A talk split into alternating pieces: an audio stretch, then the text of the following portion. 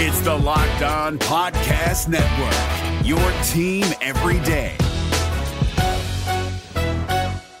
We're driven by the search for better, but when it comes to hiring, the best way to search for a candidate isn't to search at all. Don't search, match with Indeed. 93% of employers agree Indeed delivers the highest quality matches compared to other job sites, according to a recent Indeed survey. And listeners of this show will get a $75 sponsored job credit to get your jobs more visibility at Indeed.com slash podcast. Just go to Indeed.com slash podcast right now and support our show by saying you heard about Indeed on this podcast. Indeed.com slash podcast. Terms and conditions apply. Need to hire? You need Indeed. This Locked On podcast is brought to you by Home Chef. Now that the novelty of the new year has dwindled down, how are your resolutions coming? One of mine was to order less takeout, cook more at home, but I'll be honest, I haven't been consistent. That is until I found Home Chef. Home Chef provides fresh ingredients and chef designed recipes conveniently delivered to your doorstep to simplify the cooking experience and without robbing you of the joy of putting a dish together yourself. I'm pescatarian and they cater to a variety of dietary needs. I had this super refreshing ginger sesame salmon, a beautiful trout dish, and a super comforting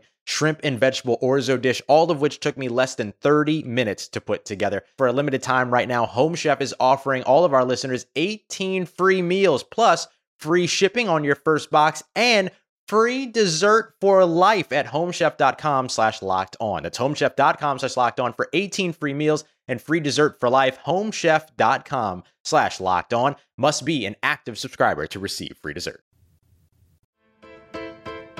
Locked On Podcast Network presents Locked On Sports Today. Justin Verlander ended up in Houston after all. Why did it seem like that was the plan all along? Also, the Orioles actually added at the trade deadline, and this may have been a sneaky good deadline for the Padres. I'm Peter Bukowski, starting your day with the can't miss stories and biggest debates in sports. You're locked on sports today. Searching all major sports. Found. Let's start with the biggest story. There were rumors of Houston, New York, LA, Baltimore, even Cincinnati and San Diego. Where would Justin Verlander end up? Locked On's Jeff Carr was joined by Locked On Astros host Eric Huysman, who believes Houston was the plan all along. Eric, when you saw this deal go down, what was your immediate reaction? Well, we we've been hearing about it for the past few days, and it was just a matter of would the Astros give up Drew Gilbert? Um, Ryan Clifford was somebody I thought the Astros would be comfortable trading. He was a highly sought after college guy. They had to go over slot value to get him, but our high school guy. But um, I think uh, Drew Gilbert was somebody that the Astros wanted to hold on to, and so I think uh, the owner probably had to get involved because he had a good relationship with uh, with Justin Verlander, and so I think that after seeing everything that's happened, you saw the Rangers get better, you saw the Angels get better, you saw the Rays get better, and you you heard Dusty Baker's comments uh, before yesterday's game. He said it's a little bit disheartening to see all the other teams getting better, and we're just trying to go out there and just try to win ball games and try to do the best job we can. So um, I was shocked with how much they had to give up. Uh, I think that those two players was a big big haul for the Mets. Uh, they did a great job there. I think a big part of all of the rumors that happened, and we saw basically a saga of rumors, depending on who you right. follow on social media, of the Astros are the favorites. So the Astros had a deal in place, and then it fell through. And um, okay, maybe they're still the favorites. And I think at the end of the day, the biggest part of this negotiation was who would Justin Verlander waive his no trade clause for? And I think that it's hard for me to uh, to really understand any point other than he was waving it just for the Houston Astros. Right. I think that he really wanted to stay in Houston, and I think Jim Crane wanted him to stay in Houston, but you can't turn away $43 million per season at his age. And he, uh, at that time, he probably thought the Mets were going to be a winning franchise. They were going out there, uh, getting all his players, spending all the money. Steve Cohen, he's going to go out there and do what it takes. But they just uh, fell flat on their face this year. Then he was probably a little bit upset that Max Scherzer opted out and uh, got traded to the Rangers, and so he didn't want to be. He's he's not playing baseball. Yes, I'm sure he wants to uh, hit some milestones, but he also wants to win World Series. He got comfortable doing it with the Astros, going to the World Series all the time, and so he doesn't want to play on a team that doesn't have that goal. And then once the Mets started that fire sale, I think that yes, they would like to keep Justin Verlander around to have that ace, to have somebody to their free agents be like, oh, Justin Verlander's on team. Yeah, let's go play there. But same time, Justin Verlander had other ideas. I, I, think when you look at this deal, it really puts them high up in the in uh, or in the AL West. When you look at the rest of the division, when you look at the rest of the American League, who is the team that most worries you now, knowing that you've got your ace back and, and starting pitching has been a relative strength for the Astros most of the year. Right. Uh, yeah, I know that they've uh, had some losses. Luis Garcia out with Tommy John. You had Lance McCullers uh, pretty much out the whole season. Jose Urquidy has been out for most of the season. Even when he pitched, he wasn't that great. He's about to rejoin the rotation right now, and they're going to go with the six man rotation. But you've had to count on a lot of rookies this year. JP France has a 2.85 ERA. He's impressing everybody. I don't think uh, anybody expected production from Brandon Bielak. And uh, then Hunter Brown, um, I'm not going to say he's taken a step backwards, but I think that uh, bringing Justin Verlander back, that's uh, Hunter Brown's idol. So to bring him back to the Houston Astros, I think that's going to kind of invigorate him a little bit. Uh, they pitched the same. Uh, he emulated his pitching style off of Verlander. So I think this is going to uh, kind of bring a whole other life to this team that I'm not saying that they've been stagnant or they're in some type of World Series hangover, but when you don't have a player like Justin Verlander on the team, uh, it shows. And uh, like he's he's very vocal out there and he's very much a team leader. So the Astros had to get this done. And I think that Jim Crane was like, uh, Dana Brown, just do what it takes. Let's get it done. Stay up to date all year on the Houston Astros by subscribing to Locked On Sports today and Locked On Astros on your favorite podcast app and on YouTube. Thanks for making Locked On Sports today your first listen. Coming up, the Baltimore Orioles added, you heard me right. Before we get to that, the Marlins brought in some power at the deadline. Take your first swing at betting Major League Baseball at FanDuel and get 10 times your first bet amount back in bonus bets. That's up to $200. That's right, just bet 20 bucks and you'll land $200 in bonus bets, win or lose. That's 200 bucks you can spend betting everything from the money line to the point total to who you think is going to hit the first home run. The Baltimore Orioles slight underdogs on the road against the Toronto Blue Jays. FanDuel has the Orioles money line plus 110 for the Wednesday night tilt. Of course, you can also combine multiple prop bets in a single game for a bigger payout with FanDuel's same game parlay.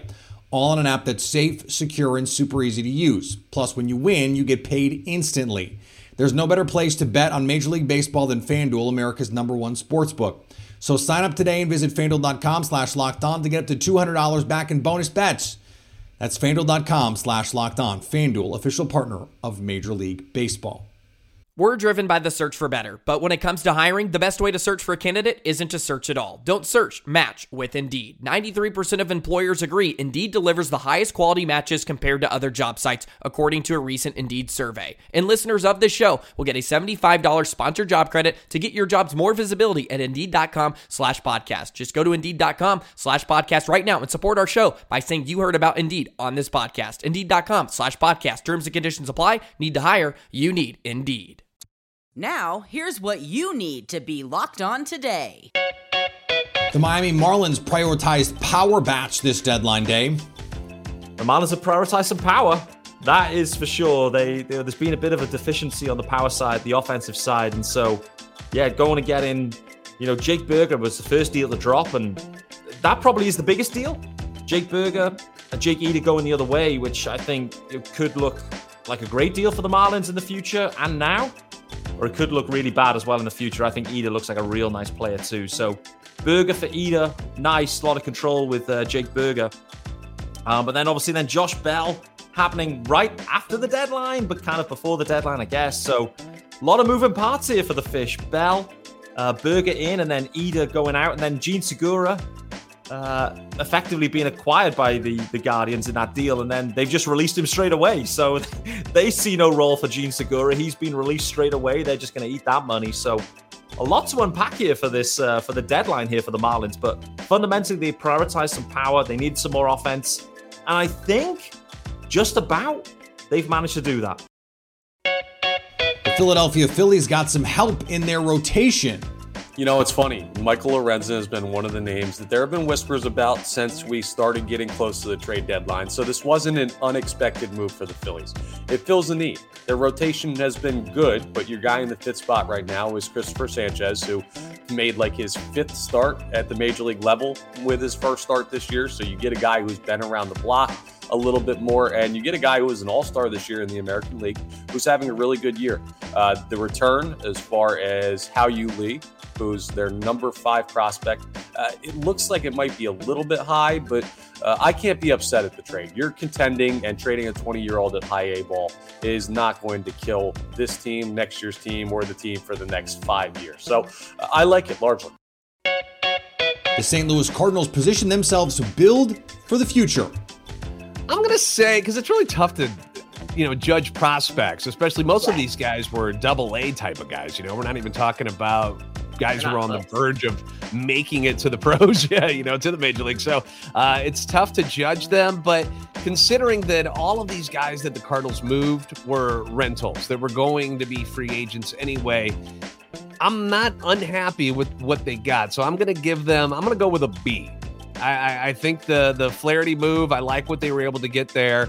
Uh, they were able to get that Cuban infielder uh, Prieto, who's hitting 349 uh, at stops at Double A and Triple A, um, and they got a couple of pitchers. They ended up getting, I believe, it's seven total pitchers back, and that's what they said they were going to do. They were aiming to get pitching, pitching, pitching. Got a couple of infielders, got a young uh, catcher as well in the Genesis Cabrera deal with Toronto. So they brought in a haul that is going to replenish their prospect system. And the idea is that you combine these prospects along with what you do in free agency this offseason, where the Cardinals are going to have to spend some money to fill out this rotation. And somehow, some way, you're going to combine those to put a winning team on the field in 2024.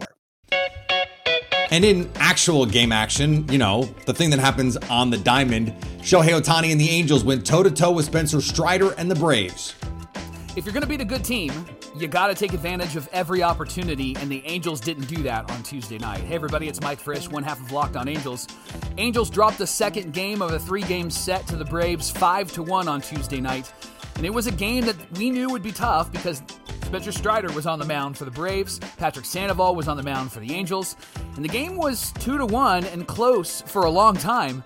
But then the Braves busted it wide open when Jacob Webb came in and he gave up back to back home runs. And the lead grew to four runs. And eventually the Braves did win 5 to 1. The Angels are going to come back. We got a game on Wednesday, early game and we've got Lucas Giolito on the mound, and we're going to tell you how they can win on Locked On Angels. Come and join us. Here is another story you need to know. The Baltimore Orioles seem like they were perpetually in sell mode. Even last year, when they started to figure it out, they traded players away at the deadline. This year, they were buyers, which Locked On Orioles host Connor Newcomb imparts to Locked On's Jeff Carr. Connor, when you first heard this trade was going down, what was your initial reaction? it was relief, especially because the trade came in around 555. Um, and now we know, you know, as we're speaking here, some deals are still coming in because they usually trickle in about a half hour after the deadline. But that's still like right up to the wire. And with the Orioles having to send Tyler Wells down to double A a couple days ago because his arm's been so tired, they like needed a starter. It wasn't like, hey, the Orioles should upgrade. They needed a starter and they weren't doing anything. Starter after starter was going off the board. So the first reaction was just like, okay, they got a legitimate major league starting pitcher. Let's breathe and then look into, okay, what was the actual deal? How does he help the Orioles?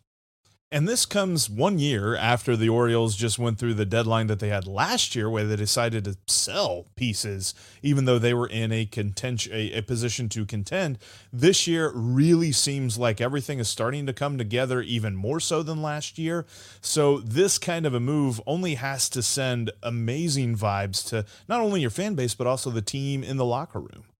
Yeah, and I mean, you know, the O's could have done more, and you know, reporters enticing Orioles fans, connecting them to Justin Verlander all day, um, and they didn't go get another bullpen piece, which they probably could have used. But it's nice to see that one, they traded for a major league player who's going to help them, gave away prospects, and B, didn't even do the thread the needle thing, you know, where they like traded one major leaguer away and then acquired another major leaguer in two separate deals. Like even though they made two moves, because Fujinami was still a deadline move, even though it was two weeks ago, they made two moves and both were buyer moves. So it's really nice to see that after an offseason where, yeah, the Orioles didn't do a lot, but they were, I guess, buyers because they went out and got Cole Irvin and signed a couple major league free agents. And then they were buyers again at the deadline. It tells you, okay, at least the front office is mostly bought in to making this team better. You know, if it is incrementally, it sometimes is, but that's that's better than the thread and the needle, and it's better than than last deadline, like you talked about. You know, trading away from the major league team when they were right in the wild card picture. Every seller's, uh, every selling team's fan base favorite team to look at was the Baltimore Orioles because of the girth of prospects that they have in their system. Are you surprised that the, deal went down and, and you're looking at the two guys that you had with the way that the starting pitching market had gone? Like, do you look at this and you say, boy, that, that was an overpay, or, or how are your feelings about the return?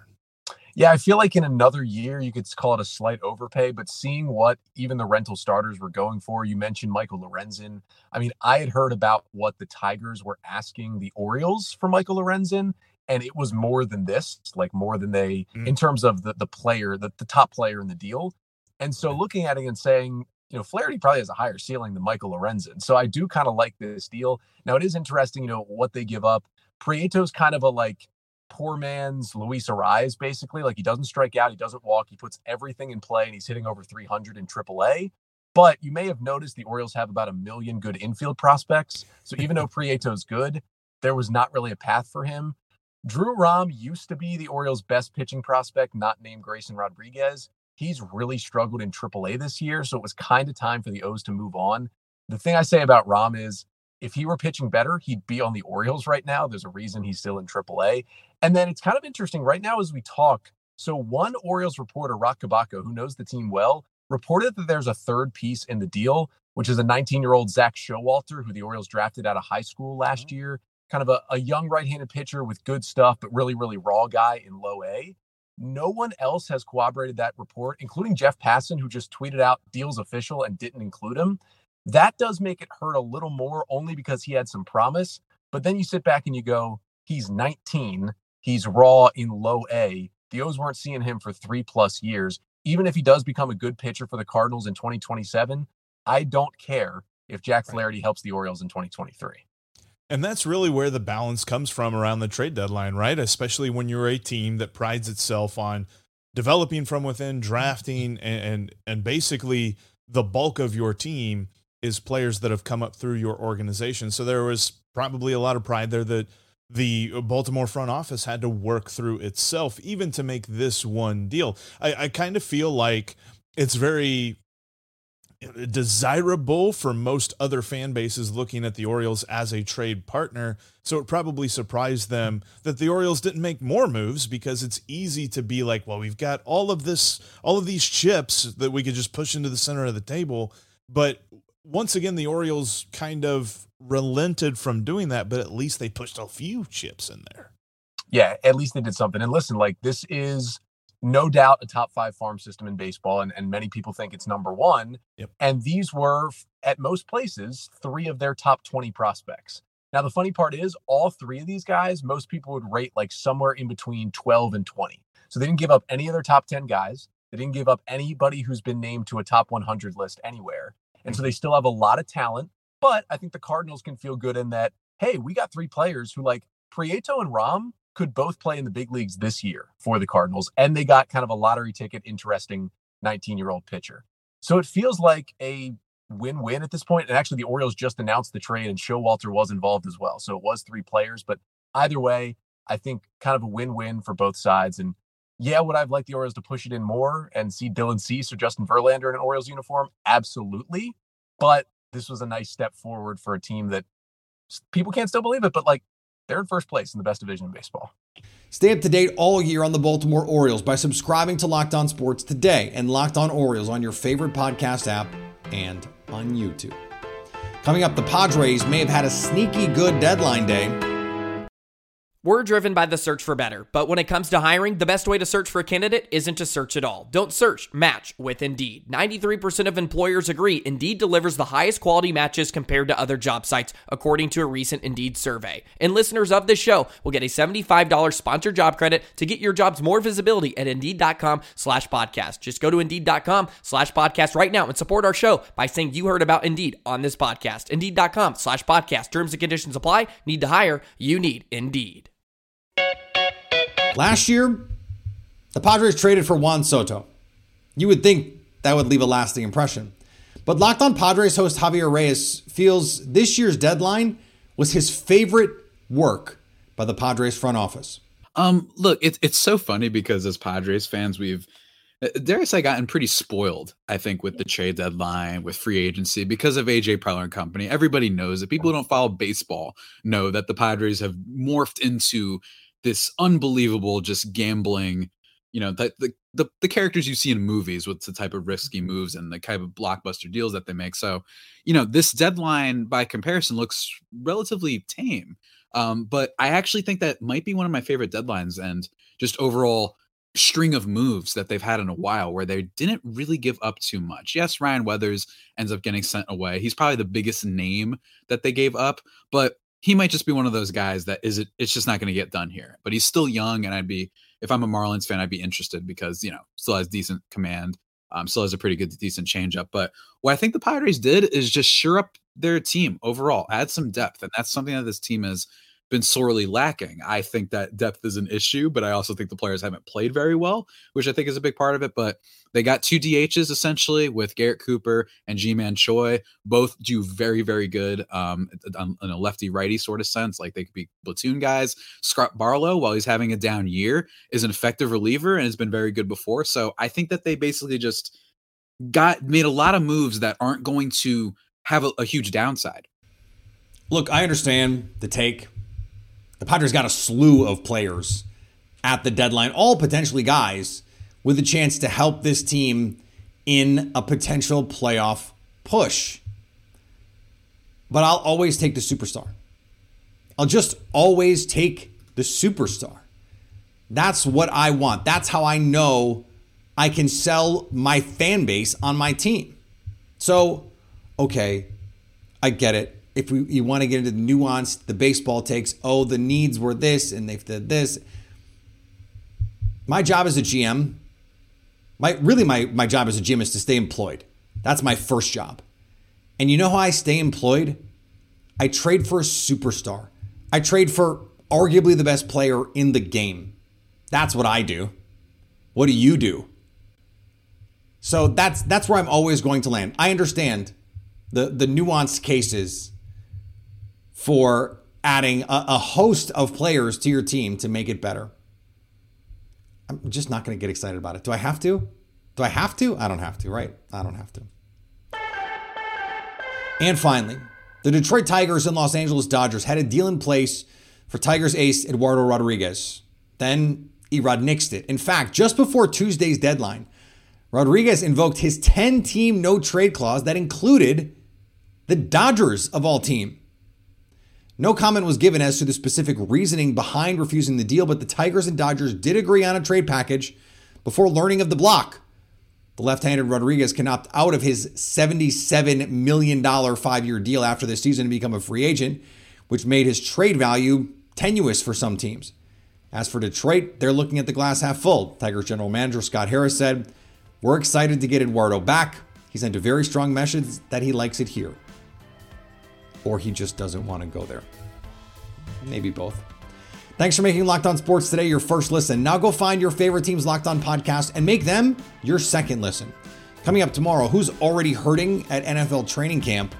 So at least until tomorrow, stay locked on sports today.